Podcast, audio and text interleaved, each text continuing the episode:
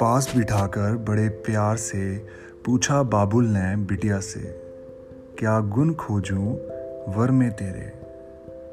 शर्माती सुखचाती बोली, नहीं चाहिए आराम मुझे कोई। सीता पर ना करके भरोसा, धोबी की बातों में आकर ले ली जिसने अग्नि परीक्षा। ना ही मुझको कृष्ण चाहिए, रुक्मणी के होते हुए घर में राधा संग वो रास रचाए।